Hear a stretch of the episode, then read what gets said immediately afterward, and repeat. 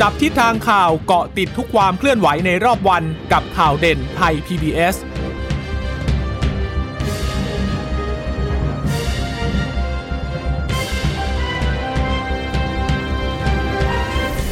วัสดีค่ะ ต้อนรับคุณผู้ฟังสู่ข่าวเด่นไทย PBS นะคะ เราพบกันเป็นประจำทุกวันจันทร์ถึงศุกร์บ่ายๆ แบบนี้ค่ะ อัปเดตข้อมูลข่าวสารที่เกิดขึ้นในรอบวันนะคะ กับดิฉันจีราชาตาเอี่ยมรัศมี วันนี้วันจันทร์ พบกับคุณชนชยนันท์พร้อมสมบัติค่ะ ค่ะ สวัสดีคุณผู้ฟังค่ะ ค่ะ วันนี้ก็ยังคงต้องติดตาม อุ้ยจริง ๆ วันนี้มีหลายสถานการณ์เกิดขึ้นมากเลยค่ะหลายเหตุการณ์เลยนะคะ ที่เป็นเรื่องสำคัญ เรียกว่าเป็นวันแห่งปีเลยก็ได้นะค่ะทั้งการเปิดประเทศแล้วก็เปิดเรียนเทอมสองคือ พูดถึงเปิดเรียน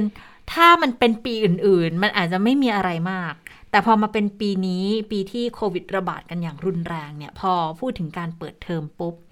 แล้วบางโรงเรียนสามารถที่จะไปเรียนที่โรงเรียนกันได้เนี่ย มันก็กลายเป็นเป็นเป็นวาระที่ น่าจับตา น่าสนใจทีเดียวนะคะ เพราะว่ายังอยู่ในช่วงที่กำลังพยายามฉีดวัคซีนให้เด็กๆกันด้วยนะคะ ก็เป็นอีกหนึ่งความก้าวหน้า ความคืบหน้าในการที่จะใช้ชีวิตอยู่กับโควิดให้ได้ แล้วก็การเปิดประชุมสภานะคะสมัยอ่าสามัญหรือวิสามัญนะสามัญสามัญค่ะนะคะ เดือนพฤศจิกายน ที่ต้องติดตามก็คือ เนื่องด้วยความขัดแย้งที่เกิดขึ้นในพลังประชารัฐ แล้วก็ต่อเนื่องกันมาพอเปิดสมัยปุ๊บเขาก็จะพิจารณากฎหมายต่างๆ จะมีเรื่องของกฎหมายการเงินที่ได้รับการจับตากันเรื่องของการขยายเพดานหนี้ว่าผ่านไม่ผ่านแล้วมันจะสะท้อนในยะทางการเมืองอย่างไร ไปจนถึงเรื่องของการนัดหยุดขับรถ ของรถรถบรรทุกด้วย รถขนส่งสินค้านะคะ เพราะว่าราคาน้ำมันมันแพงกันจริง ๆ นะ ช่วงนี้นะคะอ่าวันนี้เราเริ่มต้นกันที่ตัวเลขก่อนกันแล้วกันนะคะ เปิดประเทศแล้วตัวเลขการติดเชื้อรายใหม่ ก็ยัง 8,000 อยู่นะคะ แต่ว่าก็อย่างที่พูดแหละ คือพยายามจะใช้ชีวิตให้ให้เข้าสู่วิถีปกติอยู่ร่วมกับโควิดให้ได้มากที่สุดแต่ การป้องกันก็ต้องไม่ละเลยนะคะ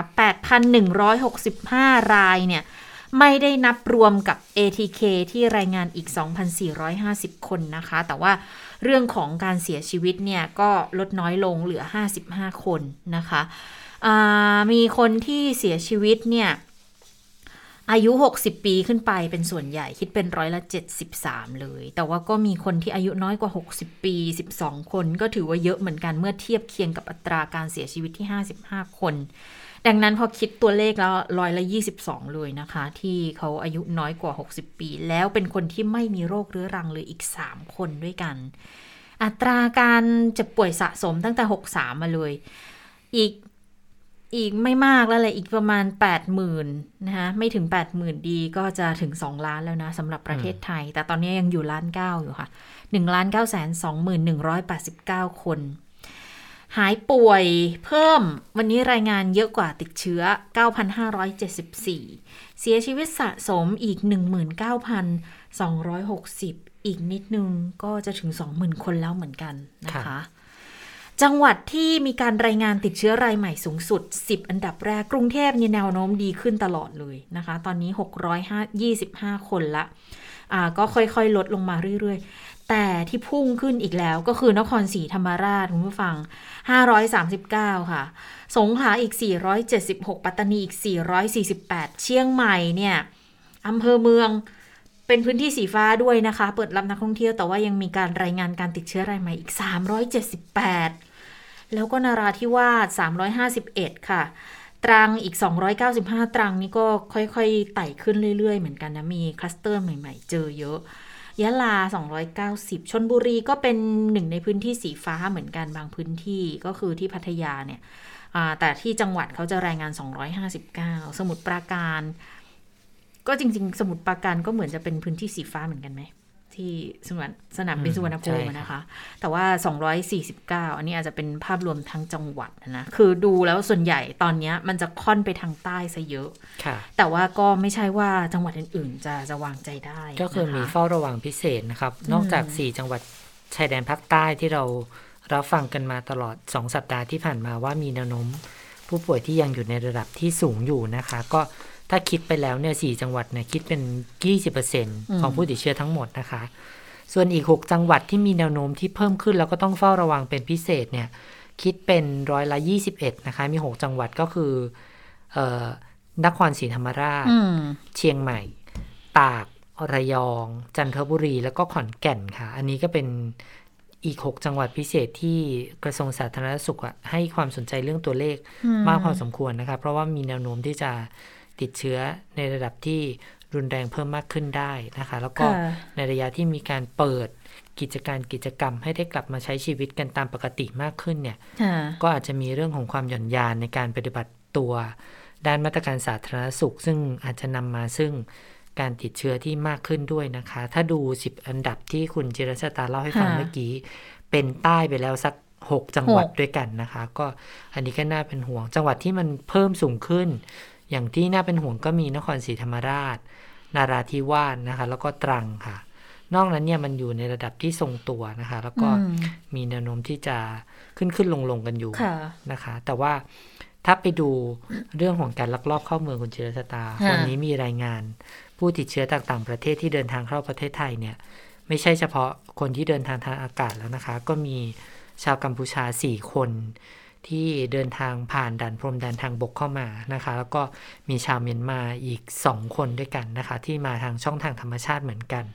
อันนี้พบว่ามีการติดเชื้อแล้วก็ส่งเข้าพักที่โรงพยาบาลสระแก้ว เอ่อเอ่อขออภัยค่ะ โรงพยาบาลอารัญญประเทศที่จังหวัดสระแก้ว แล้วก็โรงพยาบาลแม่แม่จันทร์ที่จังหวัดเชียงรายนะคะ ก็เรียกว่าอันนี้เป็นกลุ่ม 6 คนที่ได้รับ การดูแลแล้วก็เข้าถึงการรักษาแล้ว แต่ว่า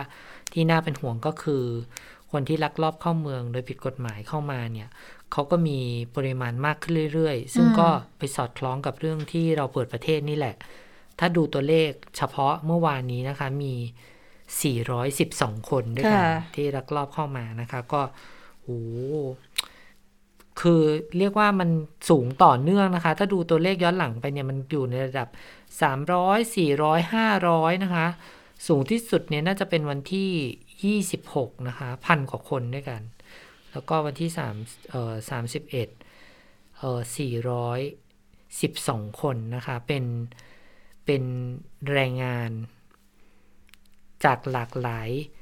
สัญชาติด้วยกันนะคะ มีทั้งค่ะเมียนมา เมียนมานี่ก็ 238 คนนะคะ กัมพูชา 39 เออลาว 39 กัมพูชา 93 นะคะ นอกจากนี้ก็ยังเออเมื่อวานนี้ไม่พบมาเลเซีย แต่ว่ามีคนไทยด้วยหนึ่งคนนะคะ ที่ลักลอบกลับเข้ามา แล้วก็พบว่ามีผู้นำพาด้วยนะคะเจ็ดคน อันนี้ผู้ผู้นำพานี่ไม่ได้บอกว่าเป็นเป็นชาวชาวไทยไทยหรือหรือชาวเปล่าอะไรใช่ไหมแต่คาดคาดว่าคงจะเป็นชาวไทยนะคะ อย่างเช่น วันนี้เมื่อสักครู่ดีฉันได้เห็นข่าวข่าวเบรกไปเนี่ย ที่กาญจนบุรีนี่จับได้หนึ่งร้อยสองคนนะคะ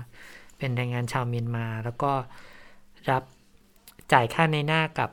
กับเอ่อเพื่อนร่วมชาติอืมในการนำพาเข้ามาคนหนึ่งในหนึ่งหมื่นเจ็ดพันถึงสองหมื่นบาทอืมไม่ใช่เยอะมากน้นะคะๆแล้วก็มีเป้าหมายที่จะมาทำงาน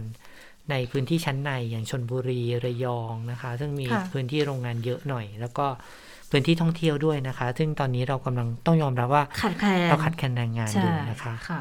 จริง ๆ มันน่าจะเป็นปัญหาที่ทางกระทรวงแรงงานเนี่ยต้องเข้ามามีบทบาทเยอะๆแล้วอะในช่วงเนี้ยคือทำยังไงให้คนที่เขาจะเข้ามาค่ะ เข้ามาแล้วเข้าสู่ระบบให้ได้ง่ายที่สุดนะเพื่อที่จะพยายามตัดคนกลางออกไปอะไม่งั้นมันก็จะกลายเป็นช่องโหว่ช่องว่างให้ให้มีขบวนการ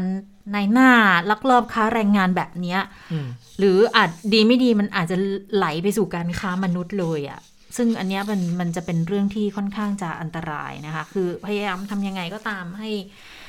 ตัดเรื่องของนายหน้าให้ได้มากที่สุด เพราะคนที่เขาจะเข้ามาทำงานหมายความว่า เขาก็ต้องการชีวิตความเป็นอยู่ที่มันดีขึ้นอยู่แล้ว แต่กลับกลายเป็นว่าบางทีก็ต้องมาเสี่ยงเสี่ยงที่จะเสียเงินเสียทองไป แล้วอาจจะไม่ได้ทำงานทำการด้วยนะคะ นี่มันก็เป็นเป็นประเด็นหนึ่งที่น่าห่วงเหมือนกัน แล้วก็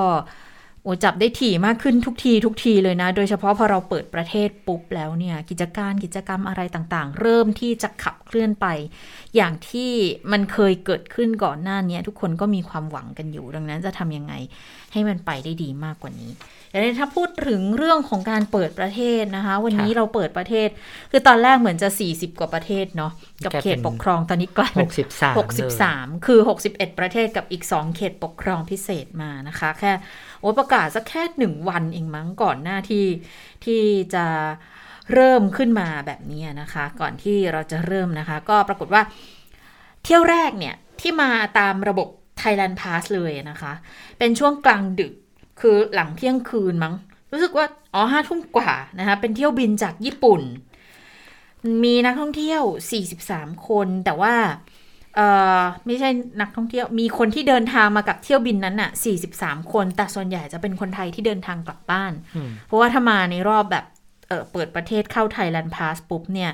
ก็จะตัดในเรื่องของการกักตัวไปได้เลย ถ้าตัวเองได้วัคซีนครบแล้วก็แค่รอผลการตรวจ PCR อย่างเดียว แต่ว่านักท่องเที่ยวจริงๆจะมีอยู่แค่ 11 คนเท่านั้น เครื่องลง5ทุ่ม10 นะแล้ววันนี้ก็จะมีเที่ยวบินมาจากสิงคโปร์ด้วยแต่ว่าการเปิดรับนักท่องเที่ยวเนี่ยคือค่อยๆ ทยอยรับเข้ามาอยู่แล้วนะคะ ก็จะมีหน่วยงานต่างๆ ก็ไปคอยดูไปทดสอบระบบอยู่แล้วนะคะ แล้วในเรื่องของการเข้ามาเที่ยวจริงในช่วงจับตาสถานการณ์ เราคุยกับทางคุณหมอนิติพัฒน์เจียนกุลนะคะ คุณหมอ สิริราชพยาบาลนะคุณหมอก็เป็นอีกคนหนึ่งคอยติดตามสถานการณ์ แล้วในช่วงที่มันหนักจริง ๆ ก็เป็นอีกหนึ่งระบอกเสียงที่ออกมาบอกว่าตอนนี้มันไม่ไหวแล้วนะสถานการณ์ เตียงสีแดงมันเต็ม จนไม่รู้จะเต็มยังไงแล้วจริง ๆ รอบนี้เนี่ยก็เลยถามคุณหมอไงบอกว่าโอ้คุณหมอจริงๆช่วงนี้เนี่ย ใครเขาต้องกลัวกันแน่ เราต้องกลัวนักท่องเที่ยวเข้ามาเอาเชื้อมา หรือนักท่องเที่ยวเข้ามาแล้วต้องกลัว ว่าจะติดเชื้อไปจากเรา คุณหมอก็ มันก็สองทางนะ แต่ถ้าดูจากระบบที่เขามีไว้อะก็ค่อนข้างจะโอเคแหละกับการคัดกรองที่เกิดขึ้นถึงแม้ว่าก่อนนั้นเนี่ยอาจจะมีคำถามว่าศักยภาพจะพอไหมล่ะ ในการที่จะต้องมาตรวจ PCR นักท่องเที่ยวทุกคนที่เดินทางเข้ามา คุณหมอมองว่าช่วงแรกๆคงน่าจะพอแหละ เพราะว่าไม่ได้เข้ามาทีเดียวเป็นวันละล้านแบบแต่ก่อนไม่ได้เยอะขนาดนั้น แล้วก็ต้องเรียนตามตรงว่าเงื่อนไขอะก็ไม่ได้ง่ายไม่ได้ง่ายเลย มันต้องมีง่ายต่อ การฉีดวัคซีนโอเค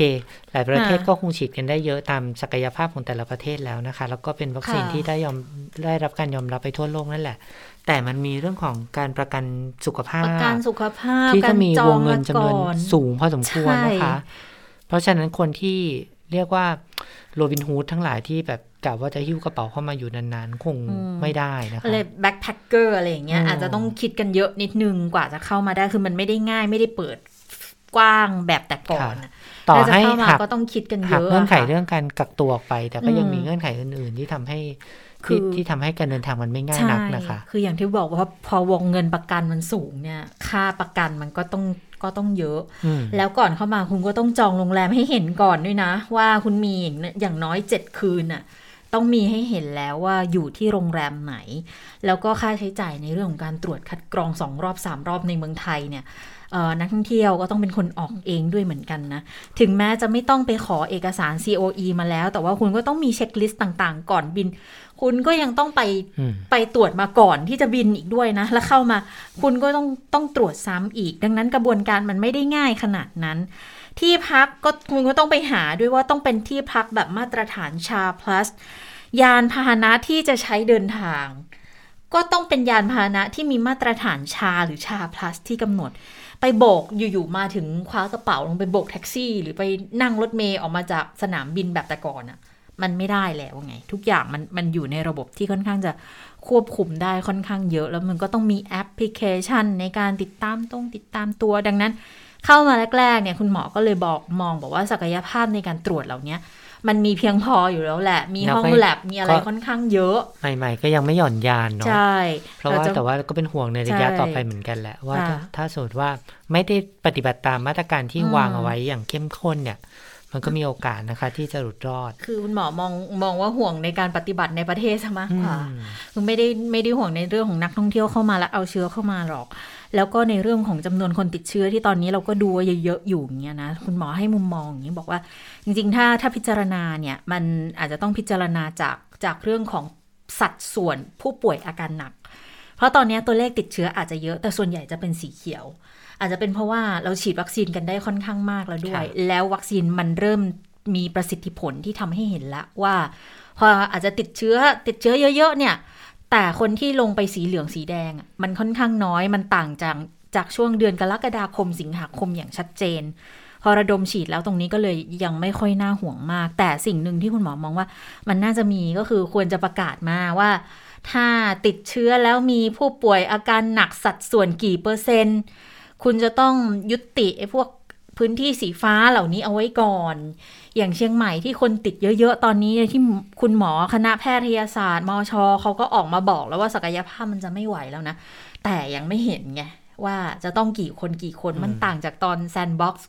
ภูเก็ตใช่ไหมที่บอกว่าถ้าวันละ 80 คนต่อเนื่องกันกี่วัน แต่ประกาศก็ไม่ได้เป็นประกาศนะคะ คุณเจรชตาถึเพงราะว่า เจอจริงก็ยังเปิดต่อ ใช่เพเขาราะบว่าอกมีการว่าติดเชื้อเพิ่มก็ยังเปิดต่อ ไม่เขาบอกว่าก็นักท่องเที่ยวติดไม่ถึงไง เออใช่ เป็นคนติดในพื้นเป็การที่ติดติดในพื้นที่อืมเขาก็เลยยังไม่ก็ได้นับค่ะแล้วแล้วยังไม่แต่ยกเลิกเขาเป็นในลักษณะนั้นไปนะคะอันนี้ก็เลยบอกว่าก็เป็นเป็นการเริ่มเดินหน้านะเรียกว่าเราก็ต้องชัดเจนดูแลละตัวเองให้อืมให้ดีด้วยแล้วก็ก็แล้วกัน เพราะว่า แต่นักท่องเที่ยวเรากลัวเขาก็ส่วนหนึ่ง แต่ว่าถ้าเราปฏิบัติตามมาตรการอย่างเต็มที่เนี่ยนะคะ ก็เชื่อว่าเราคงคงจะไม่ติดเชื้อในเวลาอันสั้น หรือใกล้ ๆ นี้หรอก ส่วนเรื่องของการเดินทางเข้ามาในประเทศไทยวันนี้นะคะ ก็ไทยพีบีก็ไปรายงานหลายจุดเลยนะคะก็พบว่าในพื้นที่ท่องเที่ยวส่วนใหญ่เนี่ยเออนักท่องเที่ยวยังไม่ได้ไปถึงนะคะ เพราะว่าวันนี้เพิ่งเดินทางมาเป็นวันแรก แล้วก็อืมมีปัญหาอยู่บ้างเหมือนกันนะคะ เกี่ยวกับกระบวนการการรับ คนเข้ามาเนี่ย แต่ว่าก็พยายามจะทำให้โฟล์มากที่สุด พยายามจะทำให้สะดวกรวดเร็วมากที่สุดนะคะ แต่ว่าทุกคน วันนี้มีคนเห็นบางส่วนว่าอุ้ยนักท่องเที่ยวลงจากเครื่องมาแล้วทำไมไปรอ ไปรออยู่จำนวนหนึ่งไปตั้งแถวรออมก็มีคำอธิบายจากทางท่าอากาศยานสุวรรณภูมิเหมือนกันบอกว่าอ๋อที่ไปรอเพราะว่าทุกคนนะต้องรอรถ เพื่อกลับไปที่โรงแรมอืมนะคะ หลังจากที่ได้ได้รับการตรวจ RT-PCR RT-PCR แล้วก็อยู่ระหว่างการรอผลเนี่ย ทุกคนจะต้องไปโรงแรมก่อน ไม่สามารถที่จะตรวจปุ๊บ แล้วกลับออกไปจากสนามบินเลยไม่ได้นะคะ ต้องมีผลก่อนถึงจะออกไปในพื้นที่ได้ก็เลยวันนี้ก็เลยเห็นภาพ เมื่อมีนักท่องเที่ยวจำนวนเยอะหน่อย ก็อืมรอตรวจแล้วก็รอขึ้นรถนะคะ แต่ว่าภาพรวมแล้วเนี่ยก็เป็นไปได้ด้วยดี บอกว่าวันนี้จะมีเที่ยวบินจากต่างประเทศเนี่ยเดินทางเข้ามา ที่สุวรรณภูมิเนี่ยทั้งหมด 61 เที่ยวบินด้วยกันนะคะ อัตราผู้โดยสารก็ประมาณ 3,000 คน เป็นนักท่องเที่ยวต่างชาติจ้า2,300 คนนะคะ แล้วก็คนไทยที่กลับจากต่างประเทศอีกประมาณ 800 คน ไม่รวมเที่ยวบินขนส่งสินค้าค่ะซึ่งส่วนใหญ่เป็นเที่ยวบินจากยุโรปแล้วก็เอเชียเป็นหลักนะคะ คุณกิติพงศ์กิติขจรผู้อำนวยการท่าอากาศย ท่าอากาศยานสุวรรณภูมิก็บอกว่า ภาพรวมการเดินทางเมื่อเช้าที่ผ่านมาเนี่ยเป็นไปด้วยดีนะคะ การปฏิบัติของผู้โดยสารก็เป็นไปตามมาตรการทั้งหมด แล้วก็ยังไม่พบเลยนะคะ ว่ามีใครมีอุณหภูมิเกินเป็นไข้อะไรอย่างเงี้ยยังไม่มีนะคะอืมเอาฟังเสียงคุณกิติพงศ์นิดหนึ่งค่ะ อย่างที่ผมกลับเรียนนะครับในเรื่องของเออมีเรื่องของเอกสารบางเอกสารที่ไม่นักท่องเที่ยวไม่พร้อมนะครับทางด่านควบคุมโรคเจ้าหน้าที่ก็พยายามดูแลให้ดีที่สุด แต่บางท่านอาจจะใช้เวลาเกินกว่าที่เรากำหนดเอาไว้ ซึ่งเป็นวันแรกต้องกลับเรียนว่าอาจจะต้องมีอะไรผุกผลักหรือติดขัดบ้าง แต่เราก็จะเอานำไปแก้ไข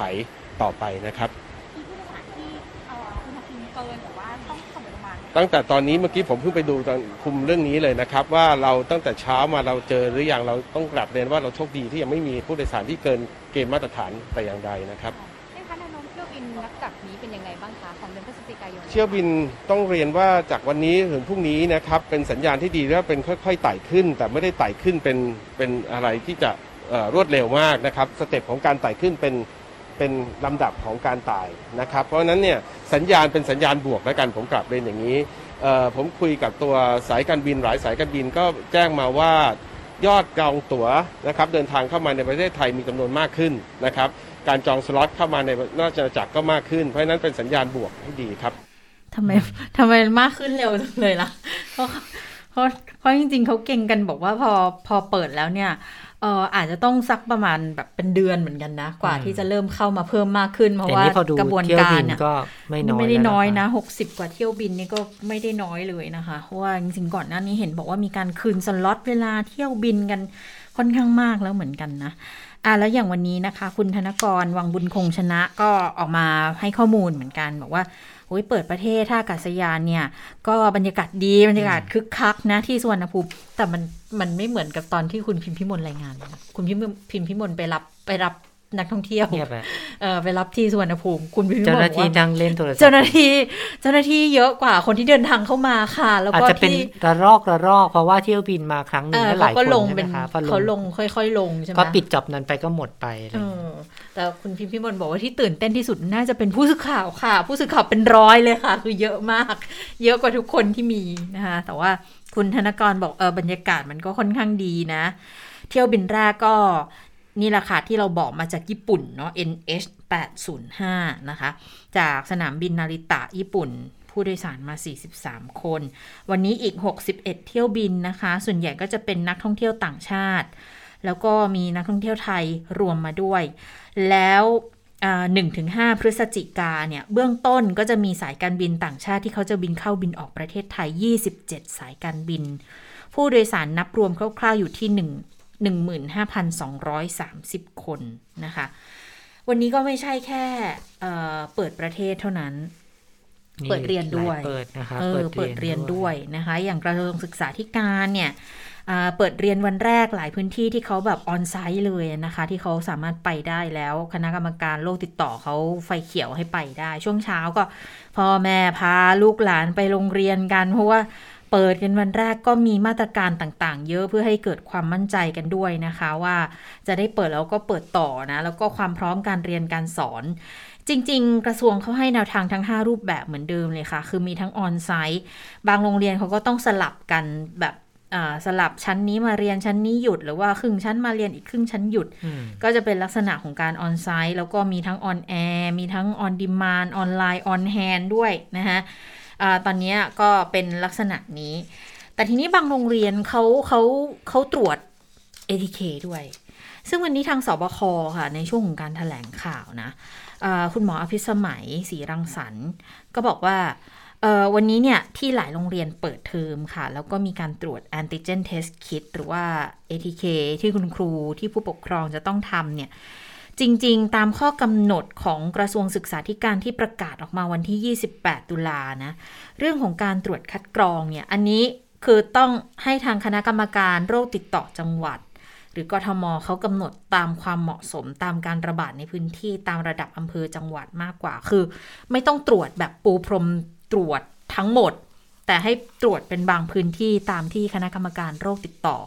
เขาจะเป็นคนประเมิน นะคะ เพราะว่าไม่งั้นก็กลายเป็นว่ามันตรวจกันหมด เดี๋ยวมันจะมีปัญหาว่าของจะมีเพียงพอไหมแล้วค่าใช้จ่ายที่เกิดขึ้นเนี่ย มันจะเป็นยังไงกันด้วยแต่อย่างที่เราดูบรรยากาศเมื่อเช้านะคะ หลายโรงเรียนก็น้องๆดีอกดีใจกันนะคะ ที่จะได้โอ้กลับไปใช้ชีวิต นักเรียนกันอีกครั้งหนึ่งนะคะ เพราะว่าเป็นนักเรียนอยู่ที่บ้านกันซะเป็นส่วนใหญ่ถึงจะบอกว่าเป็นการเรียนแบบผสมผสานแต่ค่ะว่าการได้ไป สัมผัสบรรยากาศที่โรงเรียนนะคะก็คงเป็นเรื่องที่น่ายินดีของเด็กๆนะคะ ก็คุณครูหลายคนก็มีความพยายามกันอย่างมากในการที่จะช่วยเหลือดูแลป้องกันค่ะตามมาตรการต่างๆที่ที่ช่วยกันนะคะ อย่างที่สมุทรสาครอะอืมเห็นภาพแล้วก็แบบน้องๆเนี่ยปิดเรียน เรียกว่านานที่สุดนานมาก เพราะว่าเป็เป็นนปีเป็นโรงเรียนที่ถูกปิดก่อน ตั้งแต่ช่วงที่มีการระบาดค่ระบาดระลอกที่สอง ในช่วงที่มีแรงงานติดเชื้อที่สะพานปลาถ้าใครจำได้นะคะ ที่ตลาดปลาตอนนั้น แล้วก็น้องๆก็ปิดเรียนตั้งแต่ตอนนั้น ยาวนานต่อเนื่องเป็นปีนะคะ เรียกว่าอย่างเช่นเปิดประเทศเนี่ยเราเรากำหนดนโยบายออกประกาศให้กักตัวในยประมาณ 1 ปี 7 เดือน น้องๆเหล่านั้นเนี่ยก็อยู่ประมาณปีหนึ่งเหมือนกันนะคะอืมไม่ได้หย่อนไปกว่ากันเท่าไหร่เลย เรียกว่าคิดถึงหลายคนคิดถึงบรรยากาศค่ะที่โรงเรียนนะคะ อย่างบางคนวันนี้ที่ ประดินเดชาสิงสิงหาเสนีค่ะก็พบว่ามีน้องๆที่เริ่มเข้ามหนึ่งอืมเรียกว่าเป็นสมาชิกใหม่ของโรงเรียแต่นอันเลเนี้ยยเทอมสองแล้วนะโอ้ก็คือคือเปิดแบบเทอมมาเทอมหนึ่งแล้วยังไม่เคยเจอหน้าเพื่อนอะ ใช่ อันนี้เป็นครั้งแรกที่เขาจะได้ไปเจอหน้าเพื่อนที่โรงเรียนไปทำความรู้จักกันแบบจริง ๆ จังๆอ่าอะนะคะ ก็ถือว่าเป็นเรื่องที่น่ายินดีของเด็ก ๆ ก็แล้วกัน แต่ว่าพวกเราในฐานะผู้ใหญ่เนี่ยก็ต้องดูแลช่วยเหลือน้องค่ะๆให้เขา สามารถที่จะไปโรงเรียนได้นานๆ อย่างที่เขาอยากจะไปกันนะคะอืมไม่ใช่เรียนเรียนก็หยุดหยุดแบบนี้มันก็ไม่ไหวเนาะอืมเป็นความหวังเหมือนกัน ตอนนี้ค่ะคุณครูนักเรียนก็มีความพยายามที่จะอ่าเอ่อต้องฉีดวัคซีนให้ครบอืมเป็นไปตามเป้าหมายให้ได้นะคะ แล้วก็มีการขยาย ช่วงนี้หลายหลายประเทศก็ขยายกลุ่ม ลงไปในอายุที่ต่ำกว่าเดิมค่ะที่ที่น้อยกว่าเดิมแล้วนะคะ อย่างเช่นที่จีนนะคะ ก็เริ่มฉีด ห้าขวบแล้วอืมสามขวบด้วยสามขวบใช่ไหมคะห้าขวบ แล้วก็ที่เอ่อ FDA ของอ่าสหรัฐก็รับรองแล้วให้ฉีดไฟเซอร์ได้ ทีนี้เดี๋ยวต้องมาดูกันว่าอย.ไทยเราว่ายังไง เพราะว่าก่อนหน้านี้ซิโนฟาร์มที่ที่ตอนนี้จีนฉีดแล้วเนี่ยค่ะเคยยื่นขอมาแล้วครั้งหนึ่งให้ฉีดในเด็กอายุสาม5ปีขึ้นสามไปสามขวบอ๋อสามของจีนห้าเขาเริ่มเออตั้งแต่สามของไทยขอห้าขวบ ใช่ ไทยขอไป5แต่ว่ายังไม่ได้อนุมัติตอนนั้น เพราะบอกว่าไม่มีหลั ไม่กมีฐานหลักฐานรับรองนะคะ ก็เดี๋ยวดูกันว่าหลังจากนี้เนี่ยพอจีนเริ่มฉีดแล้วจะมีโอกาสได้ไหมที่จะใช้วัคซีนเชื้อตายชนิดนี้มาฉีดให้กับเด็ก ๆ ด้วยนะคะเพราะว่าก็มีบางส่วนที่ได้รับการฉีดวัคซีนชนิดนี้ไปแล้วนะคะ ก็อันนั้นเป็นนักเรียนน้องๆที่อยู่ในโครงการวิจัยของสถาบันวิจัยจุฬาภรณ์นะคะ ก็รอดูกันส่วนไฟเซอร์นี่ คิดว่าถ้าเกิดว่าน้องๆมีโอกาสได้ฉีดก็คงหลายคนก็คงอยากค่ะจะฉีด แต่ว่าทั้งหมดทั้งมวลเนี่ยต้องอยู่ที่ผู้ปกครอง แล้วก็ใช่น้องๆเนี่ยตัดสินใจร่วมกันด้วยนะคะค่ะอะวันนี้นายกรัฐมนตรีไปถึงสกอตแลนด์แล้วนะคะ ไปถึงกลาสโกว์แล้วก็ก่อนลงเครื่องก็ส่งข้อความมาแล้วแสดงความยินดีกับการเปิดประเทศวันแรก เป็นการเปิดประเทศแบบนายกไม่อยู่ในประเทศด้วยนะคะอืมแล้วก็เอ่อขอบคุณทุกภาคส่วนที่ทำให้เกิดความเชื่อมั่นในการเปิดประเทศมาด้วยนะคะ ก็เดี๋ยวเอ่ออะไรที่ยังขาดตกบกพร่องอยู่เนี่ย ก็ขอให้ดำเนินการให้ดีที่สุด เพื่อจะได้แก้ปัญหาแล้วก็เดินหน้าเปิดประเทศให้ได้เร็วที่สุดนะคะ ขอเป็นกำลังใจให้ทุกคนด้วยนะคะนายกก็บอกเดี๋ยวทำหน้าที่อยู่ต่อนะคะแต่ว่าเรื่องของการเปิดประเทศเนี่ยมันก็มาพร้อม ๆ กับข่าวเรื่องของการลักลอบนำเอายาที่มันจะต้องเป็นยาสั่งจ่ายจากโรงพยาบาลคือถ้าใครตามตามข่าวอืมตั้งแต่สัปดาห์ที่แล้วก็จะทราบว่ามีการไปไปจับเรื่องนี้แล้วแหละ แล้วก็ค่ะ จับกันได้ เพราะว่าเขาว่าไปขายทางออนไลน์อืมเอายาฟาวิพิราเวียซึ่งเป็นยาควบคุมใช่นะคะยาต้องควบคุมสั่งจ่ายโดยแพทย์เท่านั้น คนที่ไม่สามารถเอาไปขายทางออนไลน์ได้ค่ะไม่สามารถเอาไปขายในร้านขายยาปกติได้นะคะ คือซื้อได้จากโรงเอ่อต้องออกจากโรงพยาบาลเท่านั้นแหละใช่เอาต้องง่ายคือพูดง่ายๆหมอต้องสั่งเพื่อสั่งจ่ายยาชนิดนี้เพื่อให้ให้ผู้ป่วยรับประทานเนี่ยใน เออเขาเรียกว่าอะไรในโดสที่เหมาะสมๆกับค่ะอาการป่วยของแต่ละคนนะคะ เพราะฉะนั้นก็เลยเป็นยาควบคุม ไม่สามารถที่จะเอาไปขายทั่วไปได้ แต่ปรากฏว่ามันมีคนเอายาชนิดนี้ไปขายทางออนไลน์อืมเขาก็มีการไปสืบต้นตอกันไปออยก็ร่วมกับทางตำรวจนะคะแล้วก็ร่วมกับเอ่อทางกรมสนับสนุนบริการสุขภาพ ก็ไปตรวจสอบ ก็พบว่าอ้าวตายแล้วมีคนในโรงพยาบาลนี่แหละ สั่งซื้อยาผ่านจากโรงพยาบาล สมมุติว่าคุณจิรชตาเป็นค่ะเจ้าของโรงพยาบาลใช่ไหมคะดิฉันเป็นพนักงานคุณจิรชตา ไม่รู้แหละว่าคุณจิรชตารู้เรื่องหรือเปล่า แต่ว่าดิฉันน่ะสั่งซื้อในนามโรงพยาบาล แล้วก็ซื้อยาเข้ามา แล้วดิฉันก็เอายาเนี้ยไปขายทางออนไลน์เพื่อทำกำไรค่ะสมมุติว่าดิฉันซื้อมาเม็ดละห้าบาทดิฉันก็ไปขายเม็ดละห้าสิบเงินตรงนั้นไม่รู้ไปไหน แต่ว่าความผิดเกิดแล้วที่โรงพยาบาล เพราะว่าสั่งซื้อในนามโรงพยาบาลนะคะ อันนี้ก็แล้วพอไปตรวจวันนี้ค่ะ เขาก็มีการขยายผล หลังจากที่จับกลุ่มได้คราวที่แล้วก็ไปขยายผลต่อว่า เอ๊ะแล้วเส้นทางของยาพวกนี้มันมาจากไหนเขาก็ไปตรวจสอบเอกสารอืมเมื่อสัปดาห์ที่แล้วเนี่ยมีน้องนักข่าวเราคนหนึ่งบอกว่า ได้ยินข่าวมาว่าเออจะมีตำรวจไปตรวจที่นั่นก็เลยไปไป ดักรอตำรวจนะคะ ปรากฏว่าตำรวจบอกว่ายังเปิดเผยข้อมูลไม่ได้นะ สงสัยวันนี้หนูต้องมาฟรีแล้วแหละอะก็คือกลับก่อนแล้วเดี๋ยวสัปดาห์หน้าเราจะแถลง อย่างเป็นทางการว่าที่มาที่ไปของยามันเป็นยังไง ก็เลยนำมาสู่การแถลงในวันนี้แล้วค่ะเขาก็ไปพบว่ามันมีการสั่งซื้อจริง ๆ ค่ะ แล้วก็เออยาที่ซื้อมาเนี่ย ปรากฏว่าไม่ได้ถูกใช้รักษาผู้ป่วยในโรงพยาบาลเลย เนื่องจากว่าโรงพยาบาลเนี้ยไม่ได้รักษาผู้ป่วยโควิด อืมแต่ว่ายาเนี่ยมันเป็นยายาต้านไวรัสชนิดเนี้ยฟาวิค่ะพิราเวียเนี่ย มันใช้หลักๆ ตอนนี้ที่เรานำมาใช้ก็คือใช้รักษาโควิด -19 นะคะ แล้วก็ใช้เป็นยาต้านไวรัส HIV แต่ว่าเออปัญหาก็คือว่าโรงพยาบาลนี้สั่งมาทำไมตั้งมากมาย ในเมื่อไม่อืมไม่มีผู้ไม่ได้ป่วยรักโคษาวิดผู้เลป่วยยโควิดอยู่นะคะ อันเนี้ยก็เลยมีความผิดในหลายกระทงด้วยกันทั้งเรื่องของพรบยา เรื่องของพรบคอมพิวเตอร์ หรือว่าเรื่องของเออเออระบบการบริการสาธารณสุขด้วย ซึ่งอันนี้จะจะต้องเรียกตัวผู้อำนวยการโรงพยาบาลมาสอบปากคำแต่ปรากฏว่าไม่รู้ว่าเขาสื่อสารกันยังไงนะคะน้องนักข่าวก็ส่งข่าวตามมาให้บอกว่าทางโรงพยาบาลอะตำรวจเนี่ยไม่เคยเปิดเผยชื่อโรงพยาบาลเลยนะคะ ในระหว่างการแถลงหรือว่าอะไรก็ตามเนี่ย แต่ปรากฏว่าโรงพยาบาลเนี้ยออกแถลงการเอง ออกแถลงการเองเป็นในนามของโรงพยาบาลค่ะก็เลยทำให้คนอื่นรู้หมดเลยว่าเออโรงพยาบาลอะไร ย่านบางกะปิแห่งหนึ่งซึ่งเป็นโรงพยาบาลเออไม่ขนาดเล็กไม่ใหญ่อะมากเป็นโรงพยาบาลค่ะขนาดเล็กนะคะก็ก็อ้างว่า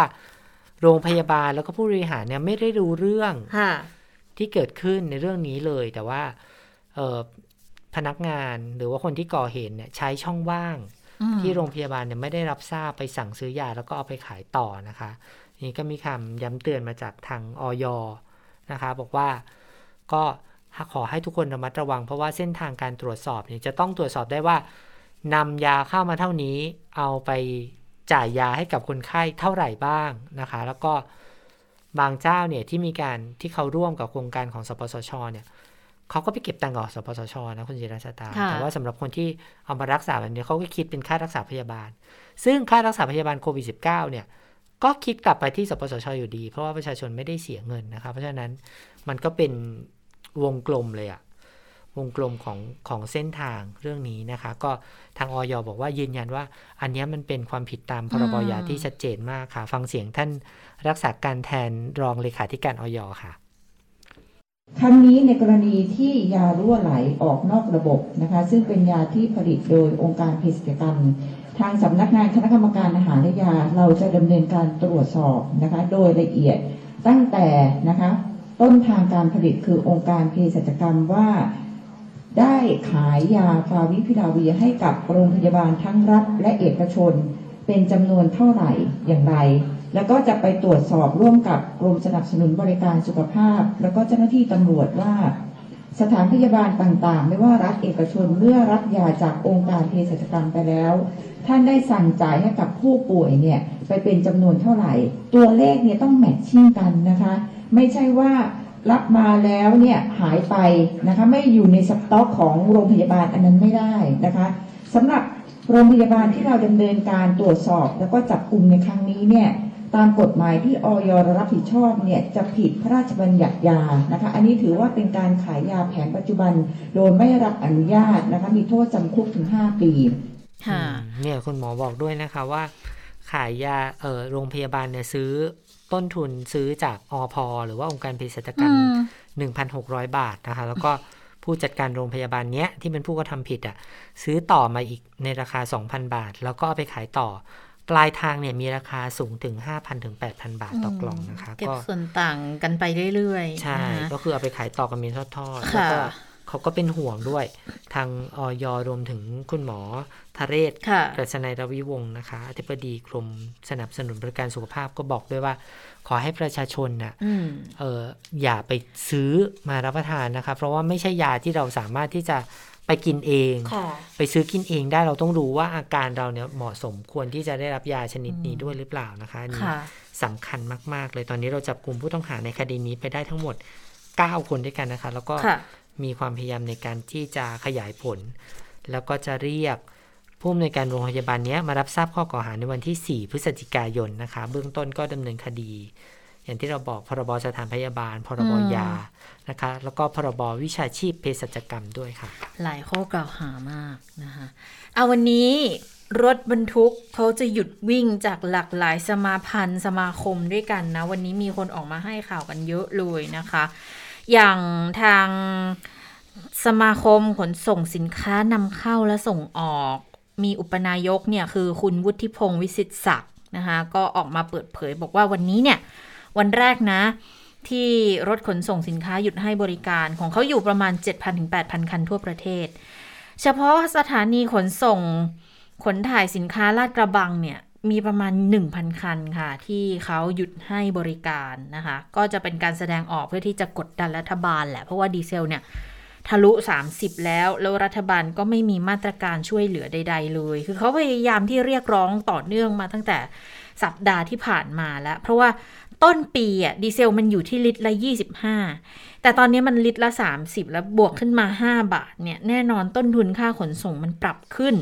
แต่เขาปรับราคาตามการขนส่งไม่ได้ เพราะไม่อย่างนั้นน่ะ จะกระทบกันทั้งประเทศ เพราะตอนนี้โควิดก็ยังระบาดอยู่ มันก็ยังไม่ฟื้นตัว ถ้าเขาปรับขึ้นเนี่ยราคาสินค้าและภาคธุรกิจต่างๆ ก็ต้องปรับไปด้วย คือเขาให้เหตุผลบอกเขาพยายามตรึงราคาให้แล้ว แต่รัฐบาลเนี่ย ไม่ได้ไม่ได้มีมาตรการอะไรที่จะช่วยบรรเทาเบาบาง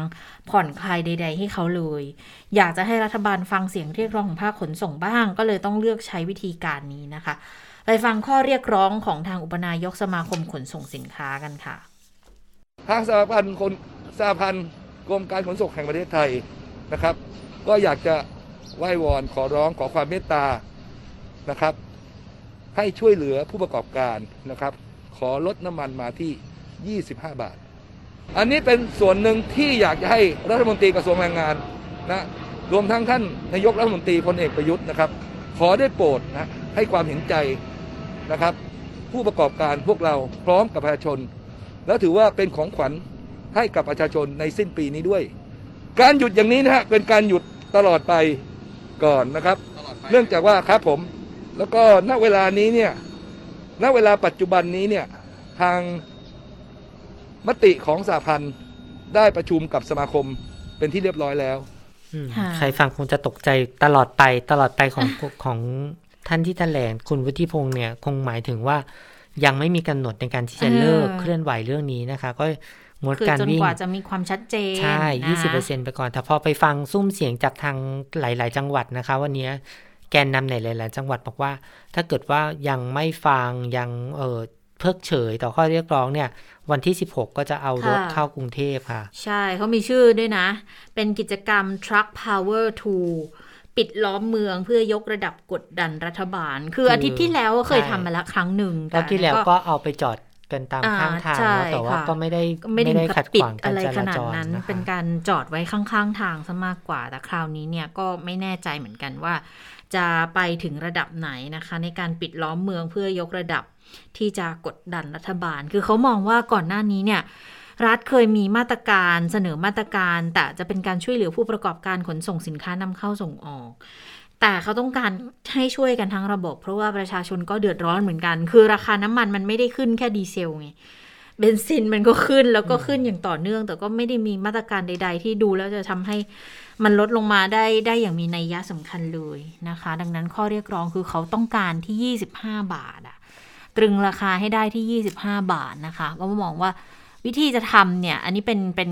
มุมมองของคุณอภิชาติไพรรุ่งเรือง ประธานสหพันธ์การขนส่งทางบกแห่งประเทศไทยนะคะ เขาหารือกับรัฐมนตรีคมนาคม บอกว่าวิธีที่จะทำได้มันมีทั้งการลดอัตราภาษีสรรพสามิตหรือว่าดึงเงินจากกองทุนน้ำมันมาช่วย การถอดน้ำมันไบโอดีเซลออกจากระบบชั่วคราวนะคะ ก็ขอเพียงรัฐบาลช่วยหาแนวทางใดแนวทางหนึ่ง มันอาจจะไม่เป็นไปตามข้อที่ร้องขอไปทั้งหมดก็ได้ มันก็นับเป็นการช่วยกันแล้วนะคะ ถอดไบโอดีเซลออกแล้วมันจะทำให้ราคาน้ำมันลงยังไง ก็เพราะว่าตอนนี้น้ำมันปาล์มค่อนข้างแพงเกิดว่าหยุดใช้น้ำมันปาล์มไปก่อนไปใช้ดีเซลธรรมดาเฉยๆเนี่ย มันก็อาจจะช่วยได้มากกว่าหรือไม่นะคะอืมไปดูที่ความเคลื่อนไหวการเมืองกันบ้างนะคะวันค่ะนี้มีหลายเรื่องโดยเฉพาะเรื่องความพร้อมเกี่ยวกับการเปิดพิจารณากฎหมายหลายฉบับของสภาผู้แทนราษฎรนะคะแล้วก็ค่ะรวมถึงความเคลื่อนไหวของพรรคการเมืองหลายๆพรรคด้วยนะคะวันนี้มีเมื่อวานนี้อะอ่าดิฉันก่อไปเรื่อง112ก่อนแล้วกันเพราะว่าเมื่อวานนี้ค่ะมีความเคลื่อนไหวของกลุ่มผู้ชุมนุมนะคะเขาก็ ไปชุมนุมเรียกร้อง รวมถึงล่ารายชื่อ เพื่อขอให้มีการแก้ไขประมวลกฎยา กฎหมายอาญามาตรา 112 นะคะ วันนี้ก็มีคนไปถามคุณวิษณุเครืองามรองนายกรัฐมนตรีนะคะก็พูดถึงเรื่องของกรณีที่มีพรรคการเมืองเนี่ยเคลื่อนไหวให้แก้ไข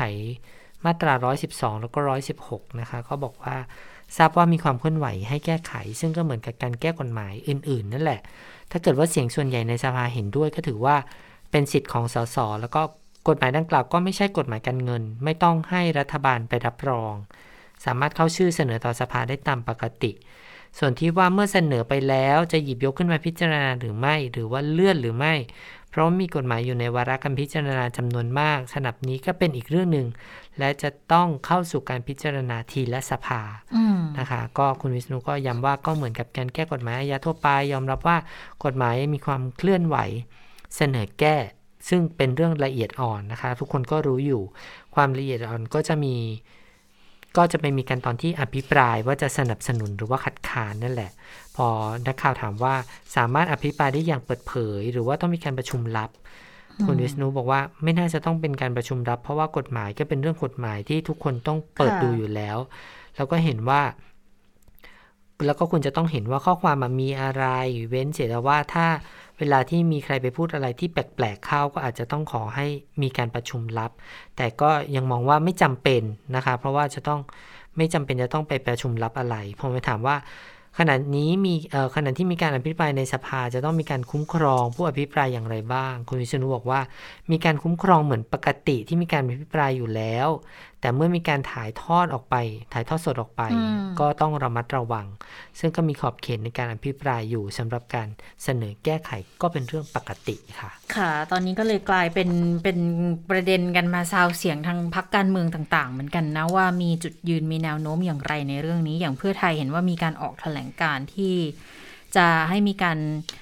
พิจารณาเรื่องของการปรับแก้มาตรา 112 แต่ประชาธิปัตย์เขาก็พูดเลยเขาไม่เห็นด้วยนะคะส่วนภูมิใจไทยก็ยังไม่แสดงท่าทีที่ชัดเจนออกเหมืมาอนเดิว่ามเลยค่ะเหมือนเดิมเลยทำตัวเหมือนเดิม เหมือนเดิมคือยังไม่ชัดว่าจะเอายังไงกันแน่นะคะ ก็อาจจะดูดูแนวโน้มดูทิศทางก่อนว่าดูแล้วน่าจะไปทางไหนนะคะแต่ว่าอ่านี่ก็เป็นความเคลื่อนไหวหนึ่งที่อาจจะเกิดขึ้นหลังจากเมื่อวานเนี่ยมีการโอ้โหชุมนุมใหญ่เหมือนกันนะที่บริเวณแยกราชประสงเรียกค์ว่านะคะมีคนเยอะอื มมากมากกว่าทุกครั้งที่มีการค่ะมีการชุมนุมนะคะ ก็แต่ว่าไม่ได้ก็ต้องบอกว่าไม่ได้มีเหตุวุ่นวายค่ะอะไรมากมายนะคะ นอกจาก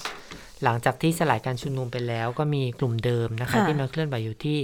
แยกราชปรารภก็มีการจุดอืมพลุจุดอะไรนิดหน่อยนะคะ แต่ว่าเจ้าหน้าที่ก็ดูแลเรียบร้อย ส่วนอีกเรื่องหนึ่งที่มีการเคลื่อนไหวกันวันนี้ที่รัฐสภาก็คือเออคุณ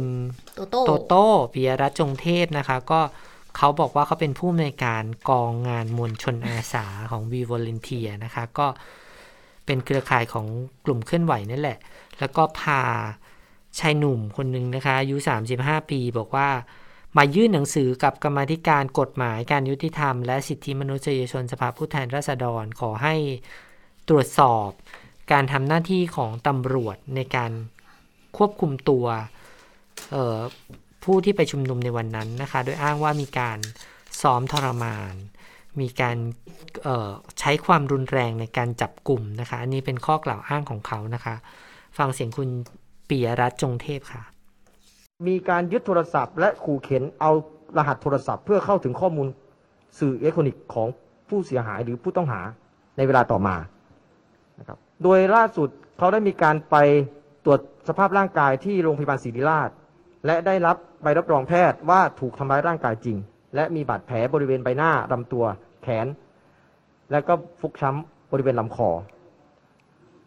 อาการของเขาช่วงนี้กำลังอยู่ในขั้นรักษาตัว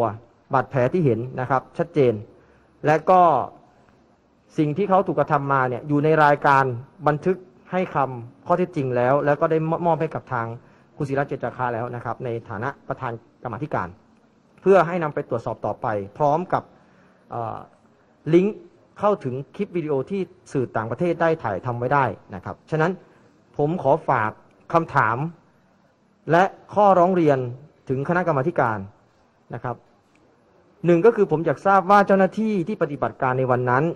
นะครับใช้กำลังพลทั้งหมดกี่กองร้อยนะครับและใครเป็นผู้มีอำนาจสั่งการนะครับ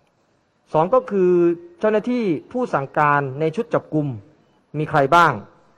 นะครับ และประกอบไปด้วยยศตำแหน่งสังกัดอะไรนะครับ และสามก็คือ เมื่อเจ้าหน้าที่ตำรวจจับกลุ่มผู้ต้องหาได้ เจ้าหน้าที่ตำรวจมีสิทธิ์หรือไม่ในการที่จะควบคุม ผู้ต้องหาด้วยการการกระทำการรุนแรง ใช้อารมณ์ หรือใช้การบังคับทางร่างกาย อย่างใดอย่างหนึ่งเพื่อให้ได้มาซึ่งหลักฐานพยาน โดยไม่มีทนายความหรือผู้ไว้วางใจนะครับและถ้าเจ้าหน้าที่ไม่สามารถทำอย่างนั้นได้ จะมีบทลงโทษทางวินัยหรืออาญาอย่างไรต่อไปหรือไม่นะครับนี่คือคำถามที่ฝากให้ท่านคณะกรรมการได้ตรวจสอบและก็นำมาซึ่งความยุติธรรมต่อไปนะครับอืมค่ะคุณศิดาเขาบอกว่าเขาจะเอาเรื่องนี้เข้าที่ประชุมคณะกรรมาธิการนะคะ ในวันที่3ก็เดี๋ยวรอดูว่าเอ่อกรรมาธิการจะรับเรื่องนี้ไปตรวจสอบหรือเปล่านะคะ แต่ว่าดิฉันขอย้ำอีกคน อีกครั้งหนึ่งนะคะว่านี่เป็นข้อกล่าวหานะคะที่ที่ทางผู้เสียผู้ที่อ้างตัวเป็นผู้เสียหายเนี่ยนำมายื่นต่อกรรมาธิการค่ะให้ตรวจสอบนะคะ เหตุการณ์นี้มันเกิดขึ้นเมื่อวันที่ 29 29ตุลาคมนะคะ ที่ค่ะหน้าสอนอดินแดงนะคะวันนั้นก็เป็นการกิจกรรมรำลึกผู้เสียชีวิตก็คือน้องที่เสียชีวิตจากอายุ15นะคะเหตุชุมนุมอายุ 15 ปีนะคะ ค่ะ ก็เป็นเหตุเหตุแรก ๆ เลยมั้งตอนที่มีอ่า ความการชุมนุมแถวแถวๆสามสามเหลี่ยมดินแดงอืมเนาะแล้วก็มีความวุ่นวายมีความรุนแรงเกิดขึ้นเนี่ยจะเป็นเป็นเหตุการณ์แรก ๆ เลยนะคะที่เรียกว่าเป็นเหตุรุนแรงจนนำไปสู่การเสียชีวิต ใช่ แต่ว่าตอนนั้นที่น้องโดนยิงเนี่ยก็ตอนนั้นก็ยังบาดเจ็บสาหัสครับอยู่ แต่เห็นผู้สื่อข่าวบอกว่าจริงๆเขาก็อยู่ได้ด้วยเครื่องช่วยหายใจด้วยเครื่องแหละพเพยุราะงว่าชีพไว้เพราะว่าก้านสมองมีปัญหาใช่แล้วมันตอโดนเข้าไปใช่หมค่อนข้างที่จะคือ เข้าที่ศีรษะ ดังนั้นอาการก็ค่อนข้างจะหนักอยู่เหมือนกัน จนกระทั่งเสียชีวิต แล้วก็มีการมาอ่าแสดงความอาลัยกัน แล้วก็กลายเป็นเหตุที่เกิดการกระทบกระทั่งกันอีกชาปนกิจไปเมื่อวานใช่นะคะค่ะ ทีนี้เรื่องของการเปิดสภา วันนี้เนี่ยคุณชวนหลีกภัยก็ได้พูดถึงเรื่องของการนัดประชุมวิปทั้งสองฝ่ายก่อนที่จะเริ่มประชุม นะคะบอกว่าก็จะต้องดำเนินการพวกวาระการประชุมทั้งหลายเนี่ยจะต้องเพิ่มวันประชุมไหมเบื้องต้นขอเพิ่มวันประชุมสัปดาห์แรกเป็นวันศุกร์แล้วก็ต้องหารือกับทางประธานวุฒิด้วยว่าวันที่ 9 เนี่ย คือจะเป็นวันประชุมร่วม เพราะว่าวันนั้นต้องพิจารณาร่างพรบการศึกษาแห่งชาติ แล้วก็ต้องขอให้ที่ประชุมหารือด้วย ว่าจะพิจารณาบรรจุร่างแก้ไขเพิ่มเติมรัฐธรรมนูญฉบับประชาชน เข้าสู่วาระการประชุมได้เมื่อไหร่ แล้วจะเริ่มกันวันไหนนะคะ คือจะขอความร่วมมือสมาชิกจริง ๆ คือการพิจารณาเรื่องที่เขากรรมาธิการเนี่ยพิจารณาเสร็จแล้ว แล้วมันเป็นเรื่องที่ค้างมาจากการสมัยประชุมที่ผ่านมาด้วย ไม่งั้นมันจะยิ่งค้างค้างค้างกันไปนะการประชุมเนี่ยเป็นสมัยประชุมสามัญครั้งที่ 6 แล้วจาก 8 สมัยประชุมใน 4 ปี ดังนั้น ถ้าเรื่องไหนวาระจำเป็น ก็ต้องขอความร่วมมือจากสมาชิกให้พิจารณาไปด้วยความเรียบร้อยนะคะ แล้วก็มีการกำชับสสโดยทางพปชรเองเขาก็กำชับเหมือนกันนะบอกว่า ใครโดดประชุม ใครโหวตสวนมติ มีค่าโทษเลยนะ คือบิ๊กป๊อกก็บิ๊กป้อมบิ๊กป้อมขออภัย ยืนยันแล้วนะคะพลเอกอประวิทย์ก็ยืนยันมาแล้วว่าต้องมีมาตรการในการคุมเข้มนะก็คาดว่าน่าจะเป็นการแสดงออกให้เห็นถึงเอกภาพที่เกิดขึ้นภายในพักพลังประชารัฐ เพราะเขามีการจับตางแล้วว่ากฎหมายที่มันสำคัญ แล้วก็อาจจะเป็นดัชนีชี้วัดอายุของรัฐบาลเนี่ยคือกฎหมายทางการเงิน โดยเฉพาะเรื่องของการเพิ่มเพดานการก่อหนี้ของของของรัฐ จาก 60%ก็ขยับเป็น 70%เนี่ยเพื่อเพิ่มวงเงินกู้มาด้วย ถ้าเกิดตัวนี้ไม่ผ่านอาจจะมีปัญหาได้นะคะเอาละค่ะได้เวลาของต่างประเทศแล้ว สวัสดีคุณสวรักษ์ค่ะ ญี่ปุ่นเป็นยังไงค่ะบ้างคะสวัสดีคุณผู้ฟังสวัสดีทั้งสองท่านนะคะสวัสก็ดีก็น่าค่ะตกใจเพราะว่าหนึ่ง เหตุการณ์เนี่ยมันเกิดขึ้นในวันที่ 31 ตุลาคมอืมมันเป็นวันฮาโลวีนอืมแล้วเชื่อไหมน่ากลัวมากเลยอะแล้วคนเขาก็แต่งตัวคนคิดว่าใช่เขาเป็นปาร์ตี้ฮาโลวีนก็เลยแต่งตัวแบบเออนั้นใช่ไหมคะที่มันน่ากลัวคือพอมันมีเหตุร้ายเกิดขึ้นจริง ๆ มีคนจำนวนหนึ่งยังมองยังเข้าใจว่าเออเป็นอะกิจกรรมหรือเปกิล่าจกรรมเป็นกิจกรรมใช่นะคะ ก็แต่เห็นเขาบอกว่าผู้ชายคนที่ก่อเหตุค่ะเขาก่อเหตุแบบ ลักษณะเรียนแบบกับคนที่เคยก่อเหตุล่วงเมื่อตอนโอลิมปิกเขาใช่ไหมบอกว่าคะได้แรงบันดาลใจมาจากโอ้การโจมตีในครั้งนั้นนะคะ ก็เท่ากับแต่เป็ว่านตอกานรนั้นเหมือนเป็นข่าวไม่ค่อยดังเท่าไหร่เนาะเพราะก็ว่าอาจจะเป็นกระแสโอลิมปิกระดับหนึ่งใช่ไหมคะ ระดับหนึ่งนะคะ แต่คราวนี้มีผู้บาดเจ็บเยอะเลยนะคะก็ใช่เลยน่าเป็นห่วงค่ะ ผู้บาดเจ็บล่าสุดเนี่ยเพิ่มเป็น 18 คนนะคะโอ้โหแล้วก็ในจำนวนนี้เนี่ยมีอาการสาหัสหนึ่งคนเป็นชายอายุ 70 ปีอืมคนที่เห็นเหตุการณ์บอกว่าชายชราคนนี้เนี่ยคือถูกผู้ก่อเหตุนะใช้มีดแทงอืมนะคะแต่ว่ารายงานข่าวณเวลานี้ยังไม่มีผู้เสียชีวิตค่ะมีแต่บาดเจ็บอาการสาหัสนะคะ เหตุการณ์เนี้ยเกิดขึ้นเวลาประมาณสองทุ่มตามเวลาท้องถิ่นใน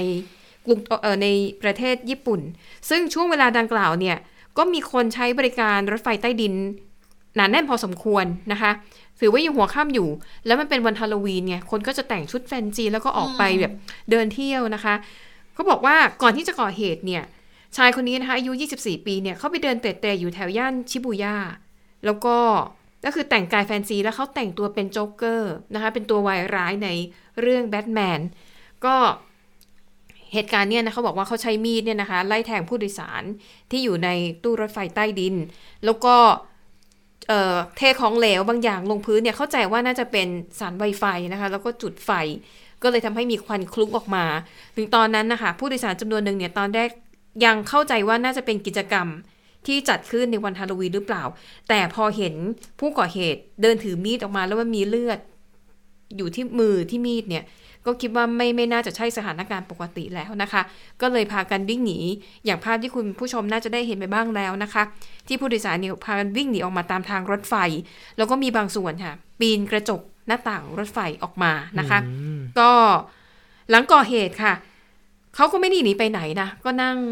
ดิฉันน่ะเห็นจากภาพนี้ของ NHK ก็คือค่ะนั่งไขว่ห้างอยู่ในรถไฟนั่นแหละสูบบุหรี่ด้วยสูบบุหรี่เออรอให้ตำรวจมาใช่จับนะคะ ข้อมูล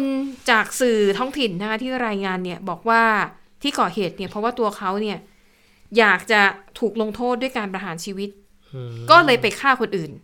นะคะเขาบอกว่าตัวเขาเนี่ยล้มเหลวทั้งเรื่องงานทั้งเรื่องความสัมพันธ์ ก็เลยอยากจะตายแต่ไม่ไม่กล้าฆ่าตัวตายอืมก็เลยใช้วิธีว่ามาไล่ทำร้ายคนอื่น แล้วหวังว่าจะถูกศาลตัดสินอืมแปลกประหารดีนะคะชีวิตนะคะ เออก็เลย ก็เลยแล้วท่านผู้พิพากษาจะตัดสินยังไงอืมเนาะอันเห็นี้นน่ามีสนใจมีมีคนตั้งข้อสังเกตอีค่ะกเรื่องหนึ่งก็คือเรื่องของการหนีออกมาจากหน้าต่างรถไฟฟ้าด้วยค่ะนะคะบอกว่าญี่ปุ่นเนี่ยเป็นประเทศเทคโนโลยี แล้วก็ค่ะมีการอบรมด้านภัยพิบัติกันมาอืมพอสมควรเลยอืมแล้วก็เป็นประเทศที่เรียกว่าตื่นตัวเรื่องนี้มาก แล้วก็ค่ะมีชื่อเสียงด้านเนี้ย เรื่องของการหนีภัยอะไรอย่างเงี้ยค่ะค่ะมีปรากฏว่าพอเกิดเหตุขึ้นจริง ๆ กลายเป็นว่า ไม่สามารถเปิดหน้าต่างที่ประตูฉุกเฉินได้อะก็กลายเป็นเขาจะต้องมุดหน้าต่างออกมาอะไรอย่างใช่เงี้ยก็ภาพก็ทุลักทุเลหน่อยนะคะอะส่วนแต่ฉันว่าตอนนั้นมันตกใจเนาะใครเห็นช่องไหนออกไปก่อนได้ก็ออกไปก่อนใช่ดิฉันก็คิดอยู่ว่าใช่ไหมเราเพราะเห็นว่าอะไรเขาถือมีดมาจะแทงเราแล้วมันอะเป็นเห็นภาพที่เห็นน่ะคือที่มัน ไฟลุกขึ้นมาด้วยอะค่ะเป็นเราเห็นรูไหนที่เราออกได้ก่อนใช่เราก็เราคงไม่มัวมานั่งบอกว่าใช่ไหมฉันจะต้องฉันหาจะต้องไปทางเปิดเออประตูหรือว่าเอาอันนี้มาทุบเพื่ออันนี้แต่ไม่ก็อย่างว่าน้องคนวิพากษ์วิจารณ์ก็วิพากษ์วิจารณ์ไป แล้วที่มันหลอนนะคือบอกว่าตอนก่อเหตุอะคนก่อเหตุหน้าตาเรียบเฉยมากโอ้โหมันทำแบบยิ่งหน้าดูสีหน้าแบบไม่แสดงอารมณ์อย่างนี้ใช่ไหมคะอืนะคะอะแล้วเขาก็ให้สัมให้ข้อมูลกับตำรวจว่า ก็ยอมรับว่าได้แรงจูงใจมาจากเมื่อสองเดือนก่อนอะวันก่อนที่จะมีพิธีปิดโอลิมปิกอะนะคะ มันก็มีเหตุชายคนหนึ่งเขาใช้มีดไล่แทงคนในรถไฟตอนนั้นเนี่ย บาดเจ็บไป 9 คนอืมนะคะอะก็เป็นคดีที่ได้รับความสนใจมากพอสมควร ยังอยู่ที่ญี่ปุ่นกันต่อเนื่องนะคะ ก็คือญี่ปุ่นเนี่ยเมื่อวานนี้เขามีการเลือกตั้งพอดีนะคะ แล้วก็ผลออกมาปรากฏว่าอ่าพรรคเสรีประชาธิปไตยนะคะหรือ LDP ของฟูมิโอะคิชิดะที่เรียกว่าเป็นรัฐมนตรีอยู่ก่อนหน้านี้เนี่ยก็คว้าชัยชนะไปตามความคาดหมายนะคะ ก็หลังจากที่ชนะเลือกตั้งอย่างเป็นทางค่อนข้างแน่นอนแล้วเนี่ยนะคะ ในคิชิดะเนี่ยก็เดินทางไปที่กลาสโกของสกอตแลนด์ค่ะ เพื่อเข้าร่วมการประชุมว่าด้วยการเปลี่ยนแปลงของสภาพอากาศโลกนะคะ ก็ทำงานต่อเนื่องไปเลยอะนั่นก็เป็นเรื่องที่เกิดขึ้นในญี่ปุ่น ข้ามไปดูเรื่องของวัคซีนโควิด -19 นะคะ แต่ว่าคราวนี้เป็นรูปแบบใหม่นะคะ เป็นวัคซีนชนิดแผ่นแปะนะคะ ที่เป็นข่าวในครั้งนี้เนี่ยเป็นของบริษัทในประเทศออสเตรเลียค่ะเขาบอกว่า วัคซีนตัวนี้เนี่ยเป็นอยู่ในรูปแบบของแผ่นแปะ ซึ่งจะมีจุดเล็กๆนะคะ เป็นเข็มเล็กขนาดจิ๋วเนี่ยมากกว่า 5,000 จุดนะคะแปะอยู่ในแผ่นขนาด 1 ตารางเซนติเมตรคือเล็กมาก แล้ววิธีก็คือใช้ก็คือ แปะไปที่ผิวหนังค่ะ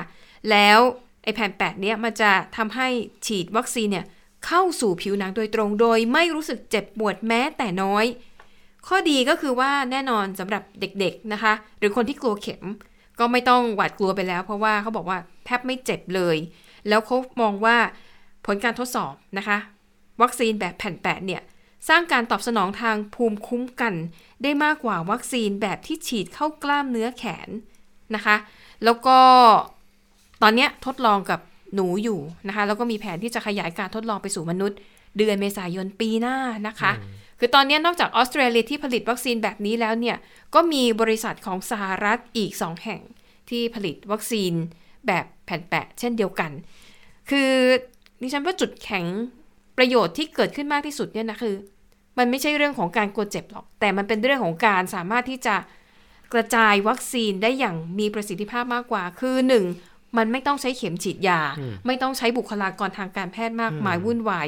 มันไม่จำเป็นต้องเก็บในห้องเย็น ไม่ต้องมีอุปกรณ์ในการใช่เก็บรักษาในการฉีดในการใช่เยอะแยะเลยคือคนธรรมดาถึงก็แผ่นแปะได้เลยค่ะ มันก็จะทำให้การกระจายวัคซีนไปสู่ทั่วโลกเนี่ย มันทำได้รวดเร็ว แล้วก็มีประสิทธิภาพมากขึ้นนะคะ ขอให้สำเร็จนะคะอ๊ะเมษายนปีหน้า เคยได้ยินข่าวเรื่องพ่นจมูก ไม่รู้ไปถึงไหนแล้วเหมือนกันนะคะ ก็ยังอยู่ระหว่างการทดสอบค่ะตรงนี้นะก็คะหวังว่าถ้ามีทั้งพ่นจมูกแบบแปะอะไรต่อไปเราก็คงจะอยู่กับโควิดได้อย่างมีความสุขมากขึ้นนะคะค่ะอืมค่ะและทั้งหมดก็คือข่าวเด่นไทย PBS วันนี้นะคะ เราทั้ง 3 คนลาไปก่อน สวัสดีค่ะ สวัสดีค่ะ